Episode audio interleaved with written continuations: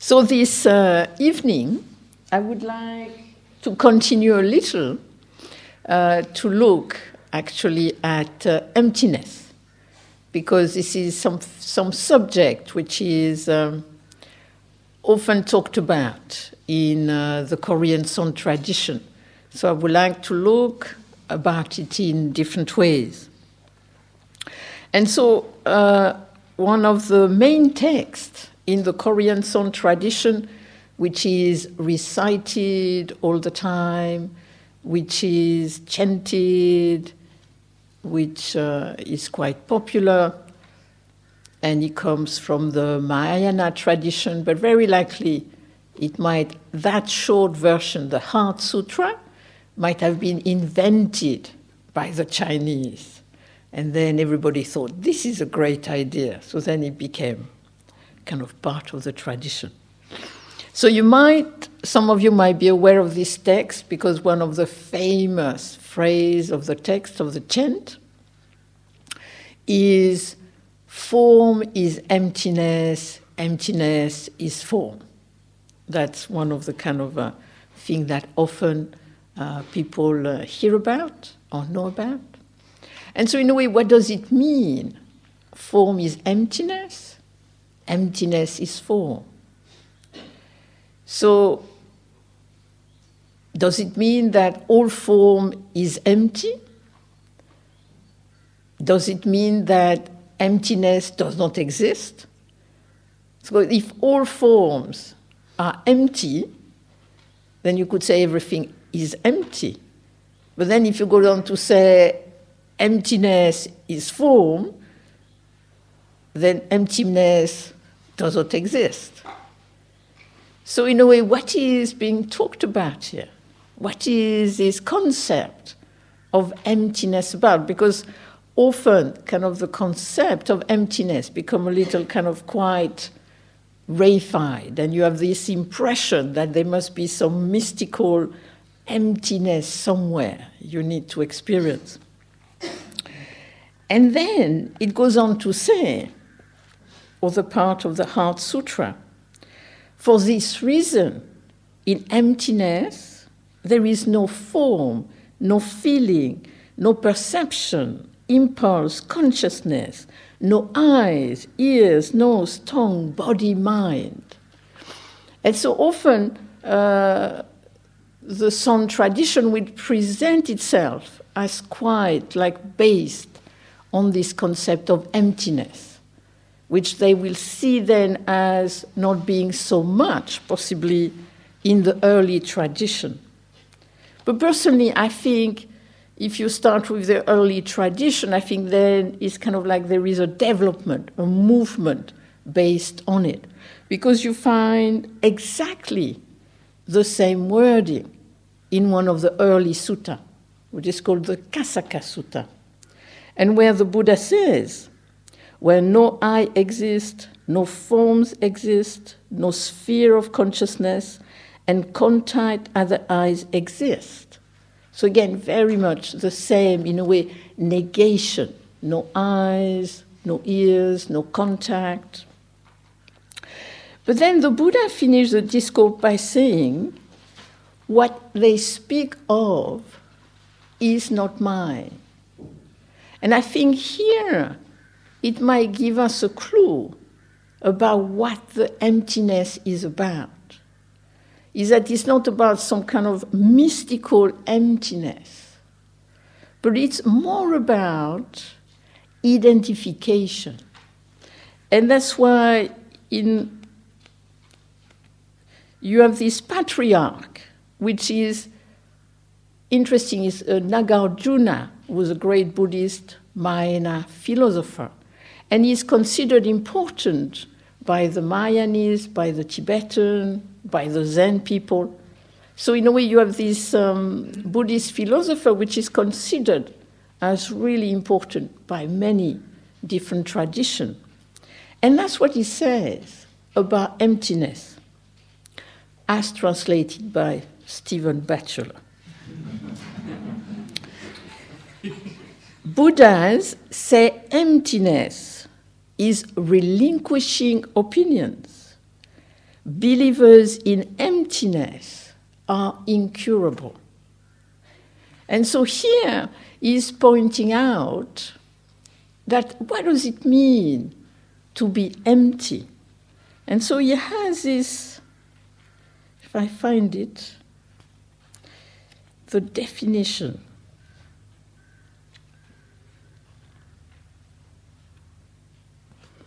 I might not find it.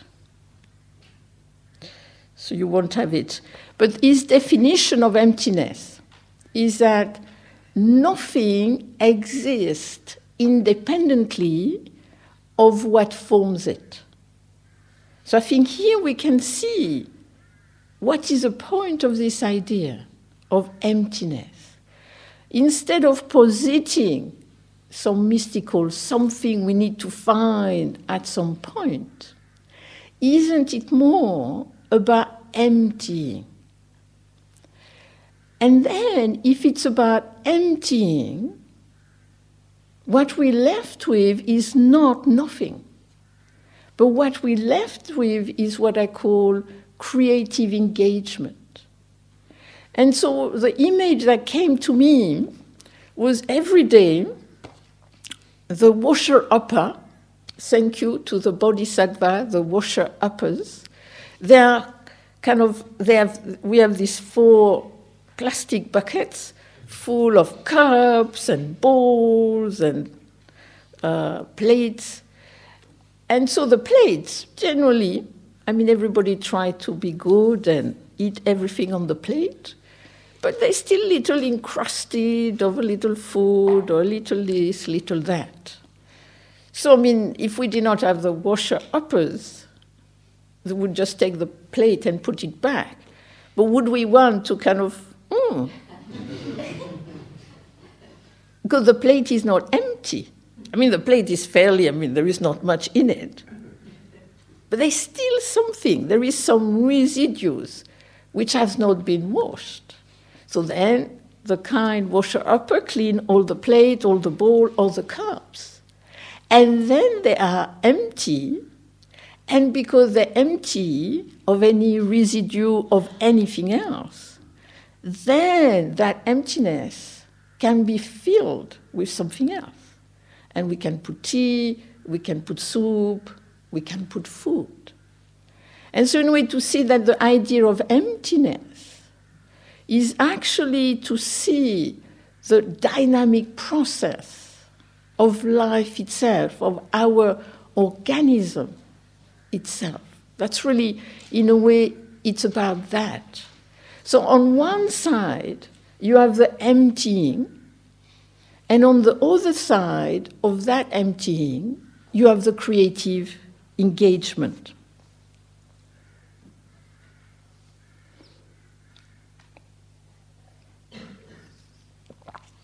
And so that's what I wanted to, to look about, to kind of see what is it we are emptying on a retreat. Because as we sit in meditation and you have thought and you have sensation and you have emotion and you hear sound and you feel, well, this is not empty. No, I feel a sensation. I am experiencing an emotion. I have a thought. I hear a sound. I mean, we heard the boing of the door. Something definitely happened. So it was not empty, but it's empty of self existence. The boing of the door was dependent on many different things. Very likely the weakness of the joint and something else happening to kind of help it, to finish it off, you could say. So you have all these elements. And to me, this is actually a retreat. Of course, it's an opportunity to cultivate emptying also to experience it, but also to experience and understand the opposite movement of grasping, of identifying, and to see how does it happen. To me, that's what is so fascinating. That part of the process is really to see that. That's why you have um, great uh, Zen master, Japanese Zen master Dogen, who said, the way of the Buddha is to know the self. To know the self is to forget the self. To forget the self is to be enlightened by all things. But in a way, before the emptying, there is also that part of to know ourselves. And to me, one important part of this kind of questioning, this awareness we develop in meditation, is to see how do I grasp? And what happened when I grasp? Because I think that's where they're trying, what, when the Buddha says, it does not belong to me. And so it's like we are this organism which encounter the world. So we have this, we come in good contact with inner conditions and outer conditions. And again and again, we seem to kind of, in a way, do two things. One is to say, This is me. This condition, this is me. Or we grasp and identify with a condition and then proliferate around it. And to me, that's what is very interesting to see what is emptying about. And so the emptying is not saying nothing exists. That's why it's emptiness is for. But it's saying thing exists, there is function, there is process. Do I need to identify with it in a certain way? Because, of course, it's me who experience it. I mean, nobody is experiencing your pain in your back. Nobody else is experiencing your thought. Nobody else is experiencing your emotion. So at that level, it's you who is experiencing it, not somebody else. But then, how are you experiencing it? And so, to me, the difference between this emptying, which lead to this openness so that you can have the creative potential arising in the experience and creatively engaging. And often, by grasping and identifying, we stop that process. So, there are a few new people. So, I'll do my party trick. I know lots of you have seen it, but for the one who have not seen it. So let's say this is special, and indeed this actually is very special to Stephen. He really wanted me to bring it and put it in the luggage. He loves it. But anyway, let's say it's special to me. so it's special to me, and so because it's special to me, it belongs to me, then I grab, grasp at it. And if I grasp at it for any length of time, two things are going to happen. The first one, I'm going to get a cramp in the arm. And generally, this is a sign of grasping, is tension. But something else, even more, is going to happen. Is that if I grasp at this in this way, I cannot use my hand for anything else. So I am stuck to what I'm grasping at. To me, this is really vital to see. And I would say the process of emptying is slowly ungrasping. So, really seeing our hold so there can be movement. So, the thing still exists, I can still use it, but there is not that tightness. And so to see that with grasping, you have identifying. The two go together. I, me, mine. It's kind of very strong. Grasping, identifying go together. And that's why when they talk of emptying, they will talk about not self. They will say there is no I, there is no this, no that. Because, in a way, we can use it, but as the Buddha says, it does not belong to me. But it doesn't mean that I cannot experience it, I cannot use it. But to see that if we grasp, we identify, and then we limit ourselves around what we identify with, and then that's what is the most problematic, we amplify around it. And I think this is what we can notice how quickly we can either proliferate around something or we can exaggerate. And if you ever say always or never, you can know you are grasping and identifying because you are exaggerating. And so, in a way, is to see uh, that we can grasp in different way. We can grasp as in, I want this, and you will amplify around it. Uh, you might be surprised. I was uh, in Oxford Street. I love to shop in Oxford Street once or twice a year. So I was in Oxford Street. And what did I buy?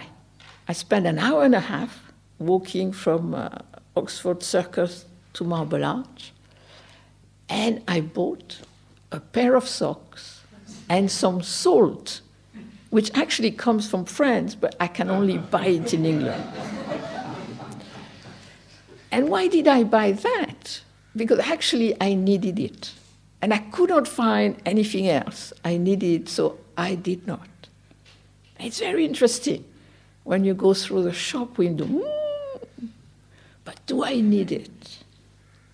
And so, in a way, the grasping, you can easily proliferate or exaggerate. I have to have this. If I have this, my life will be transformed, or whatever it is.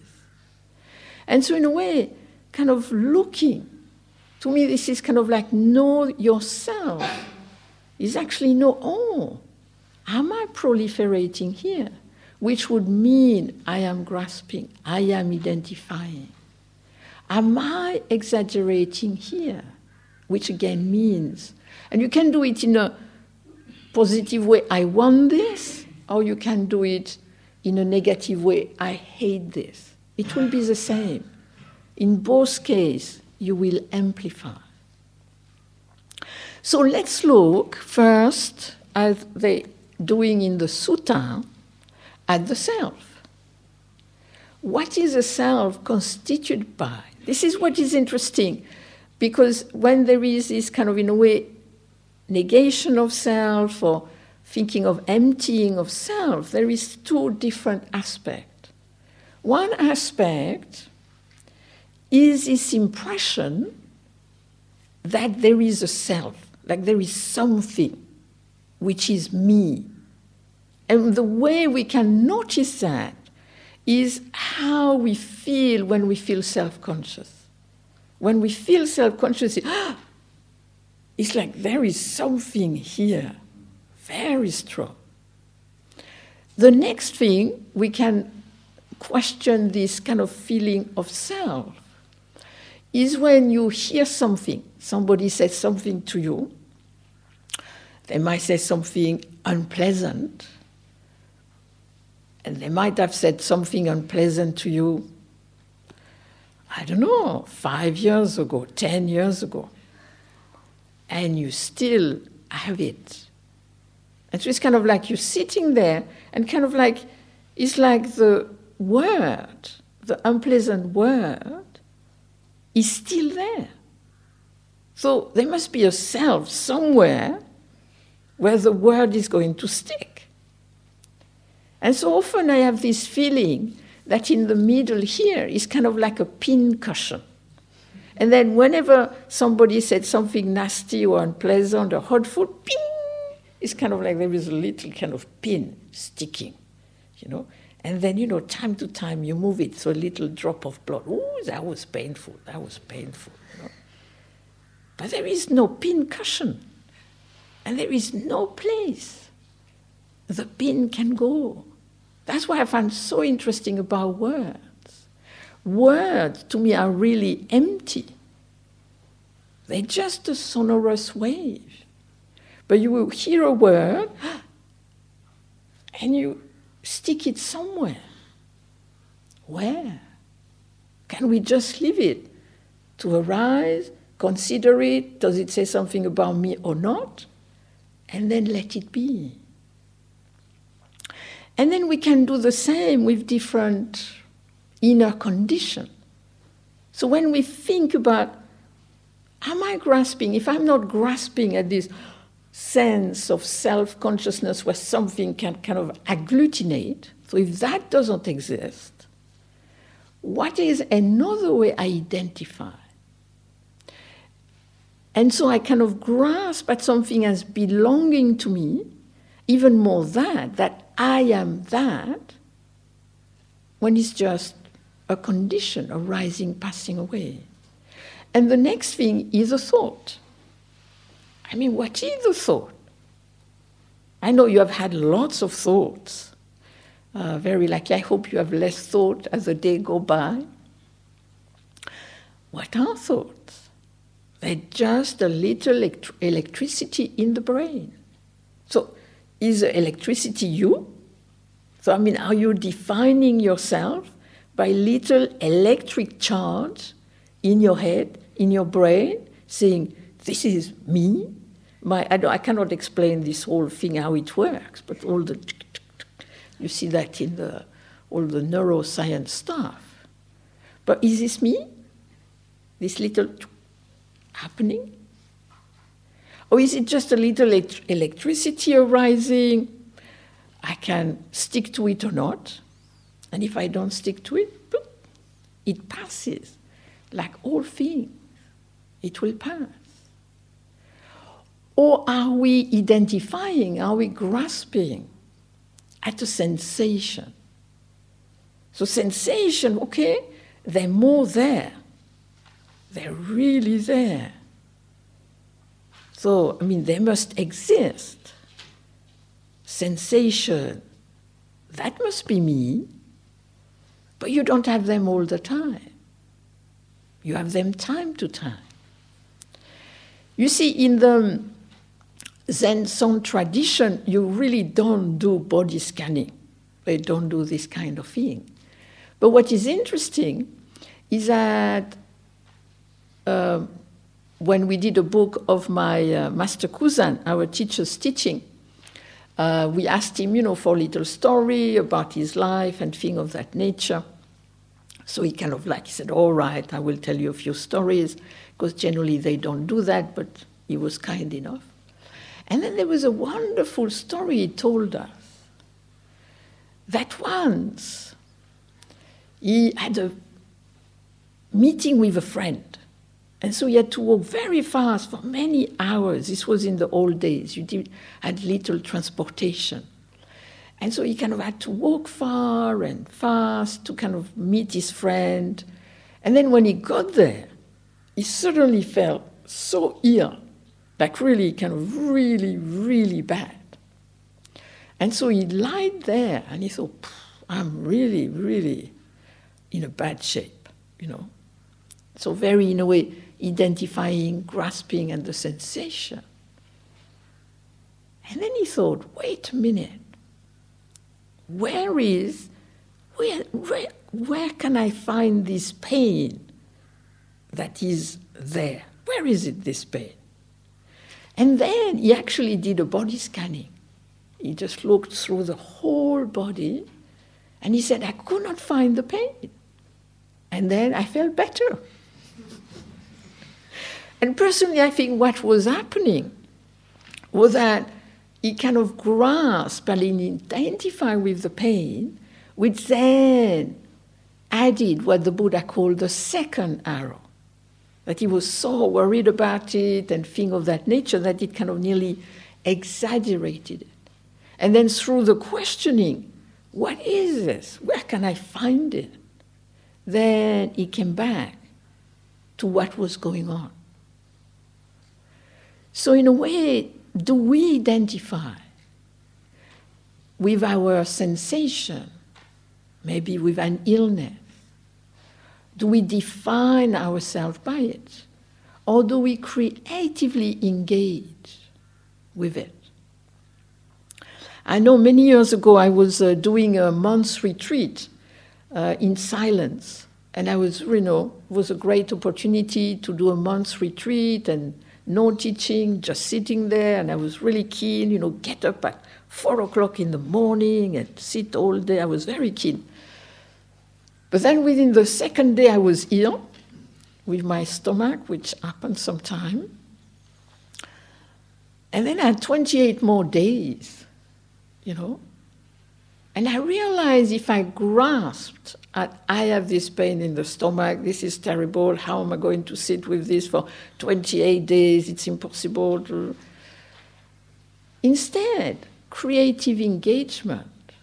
When, when is the pain happening? How long does it last?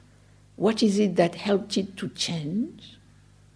And so I would sit in meditation and then I would observe how it was there, then it was not there. Then it might come back, then it might go again. I noticed that if I lie down, it was better. If I went for walks, it was better. And then, like that, I was able to do my 28 days. So, in a way, by creatively engaging, I could still have some pain, but not reduce myself to it. And I think this is, in a way, one of the problems with grasping, with identifying that then we reduce ourselves to just one of the conditions that forms us. We can also reduce ourselves to one emotion, that it be sadness, that it be anger, that it be fear.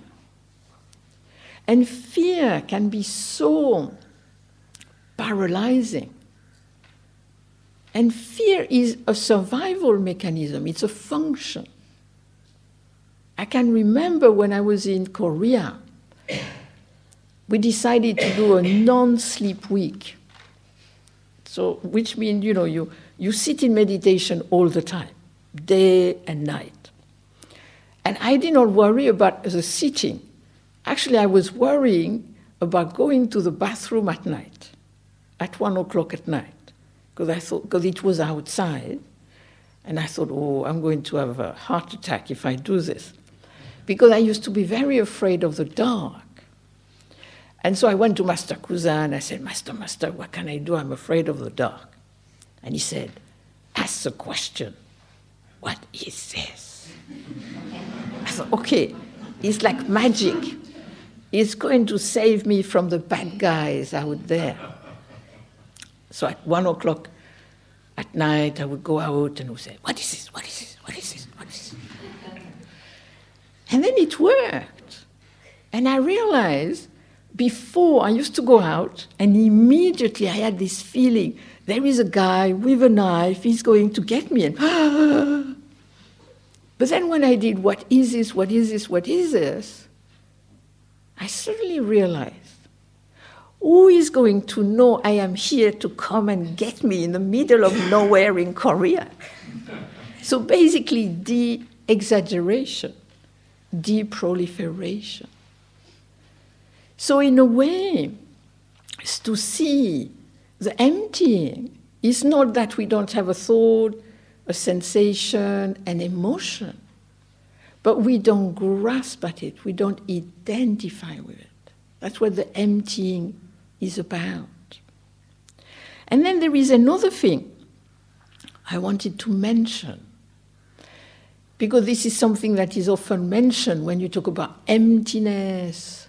Then people say, oh, everything is empty, I must be empty, and then I cannot love. Often there is this, somebody even told me once, I cannot have coffee. I cannot love coffee if everything is empty. I thought that was going a little far, but whatever. But this is, in a way, the idea. If we must not grasp, if everything is empty, then how can I love somebody? But I think that's not what it's about. Personally, I think actually, if we don't grasp at ourselves, if we don't grasp at the other, then on the contrary, we'll have what I call creative, wise love. Because what is interesting when you fall in love with somebody, or when you love your children, or your friends, or whatever, or your cat, whatever it might be, what happens? When you love something, you love somebody, you feel warm and you feel light. And I think that's a very important quality. And I think that's why there is this loving kindness practice, because it's very nurturing to experience this warmth, to experience this lightness. What was really sad uh, with my grandmother before she died, the last two years, is that suddenly she lost a certain level of connection. So before she was so happy to see me, and, af- and after that she would see me, and there was no kind of like, not of this warmth, this lightness she would feel when she saw me. But she still had it with flowers. So she would go in the garden, she would cut huge branches with lots of bloom, and she would bring them to us. And I felt this was a way she could connect to this warmth, to this lightness. Or when there was animals, when my niece brought her little bunny, oh, she would stay next to it because I think it, it kind of enabled her for a few moments to feel that warmth, that light. And that's what love is about to love somebody, to love ourselves.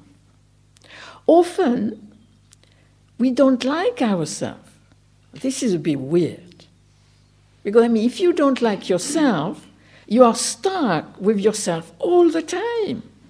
Which means, I mean, this is a little unpleasant to be stuck with somebody you don't like all the time.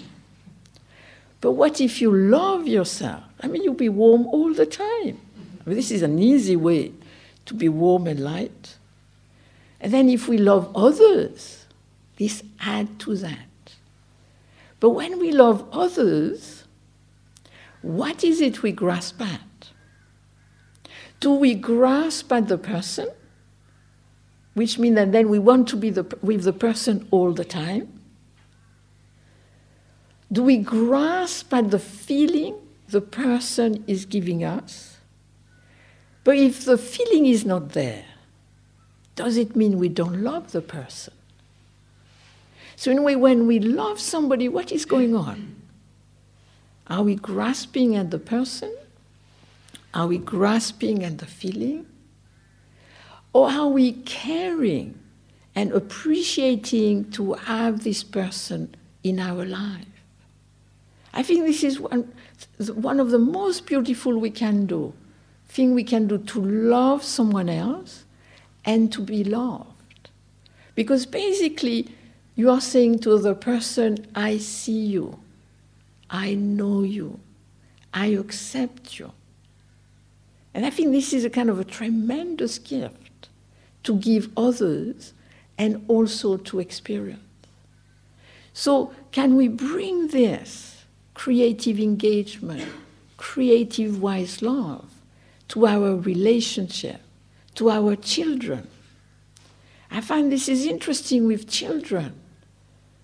Do you love the child as the child appears? Or do you love the idea of the child? I had a friend who really wanted a child. He absolutely wanted a child. And the wife was not keen on having a child. She said, All right, if you really want a child, then these are my conditions, you know. Every year, one month, I go on retreat on my own, you take care of the child, and you do this. I mean, she was very clear. So he signed. Okay, and then he was telling me, I want the child because, and I thought, I hope he's not putting all this on the child. Like there was a lot, it seemed to be identification, grasping at that child, what the child would bring. But fortunately, he's also a meditator and a teacher, and then when he got the child, everything changed. and he creatively engaged with the human being who was born, what certain qualities, which was connected to the father, but also connected to that child for themselves. And to me, the emptying, as I mentioned before, the emptying in terms of relationship is not about pushing the person away. I must not be attached. But more, can I meet the person for himself, herself, themselves? to me, this is creative wise love. To really see the person for themselves and not for myself. But of course, to appreciate too, because it will bring something that sharing, that connecting, that influencing will bring something to my life.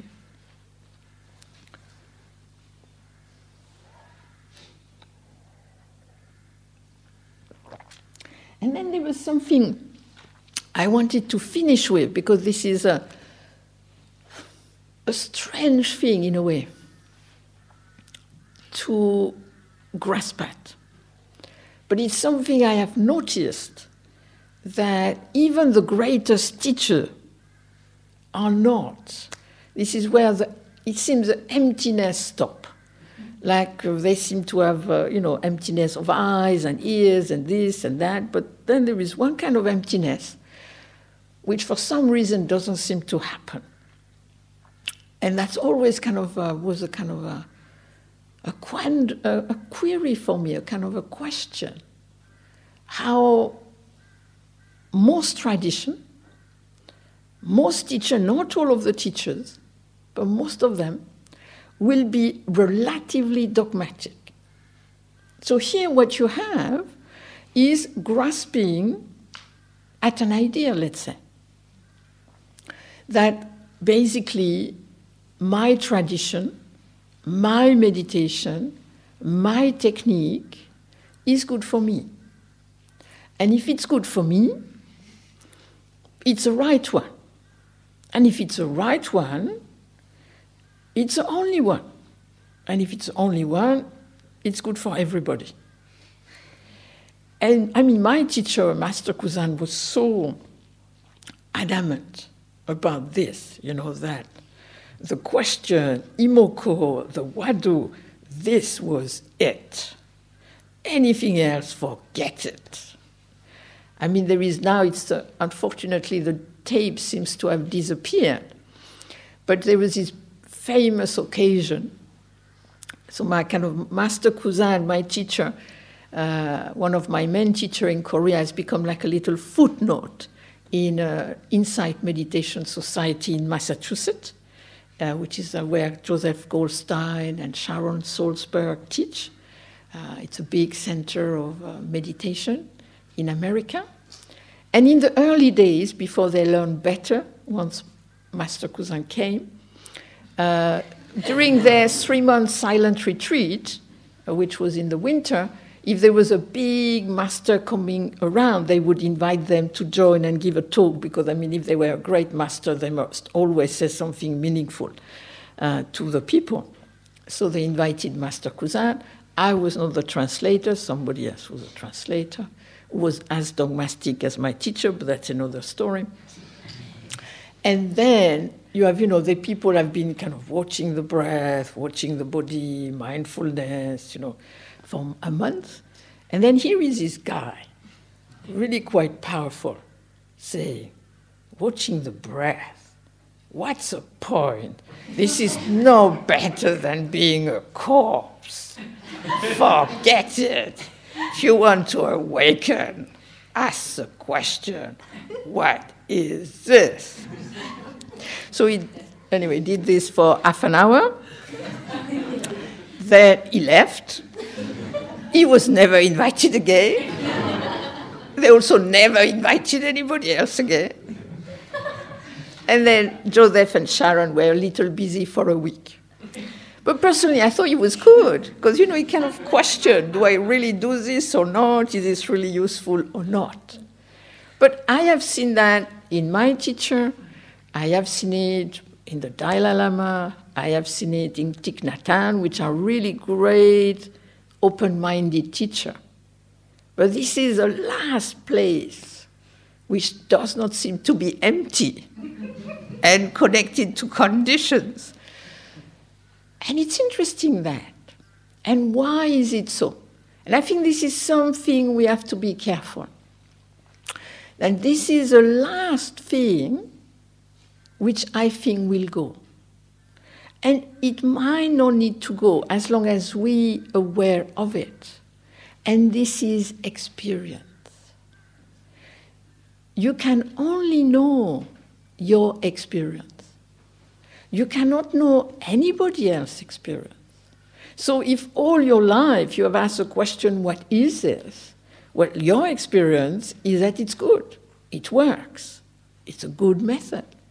If all your life you have watched the breath, or all your life you have not noted your thought, it works, it's useful for you, then that's what you know. That's what you can guarantee. You can, you know, put the, this is really the Dharma, or this is really the thing. And this is a way I got to realize what happens. Because a few years back, I was with a friend, uh, Leigh Brasington, who teaches a jhana retreat, the meditative absorption concentration. And we both really open. We really try our most to not be dogmatic. So we, for two days, we talk about everything and the jhana and what I teach. Da, da, da. And in the end, neither me or him could say that my method or his method was better than mine or better than his, and we could barely accept that our method was equal. and I realized why. Because I have not experienced it in the way he has. And he's not experienced mine in the way I have. So I think this is something we have to understand. That yes, we can understand that some method will work for us better than others. That I'm really convinced in that. That any method will fit about 60% of the people, and then 40%, maybe 10, 20% a little bit, and then 20% forget it. I know people who really the breath is not a good idea I know others, questioning is not a good idea, etc., etc. Even loving kindness for some people is not a good idea. But it doesn't mean they cannot meditate with another method. And so I think this is also important to bring also the emptiness, the emptying in the method you, we use, that we use them lightly and also that we take lightly, especially when the teacher said this is the only way to kind of a little be careful there. And I wanted to finish with a poem from one of my favorite nun in Korea, and who is now dead, of course, because she was uh, quite ancient already when I met her. And so I wrote uh, autobiography, and now also uh, kind of have some of her poem in this book. So that's what she says. Empty is the original mind of sentient creatures. Unsubstantial is their being. Where could a Buddha be born?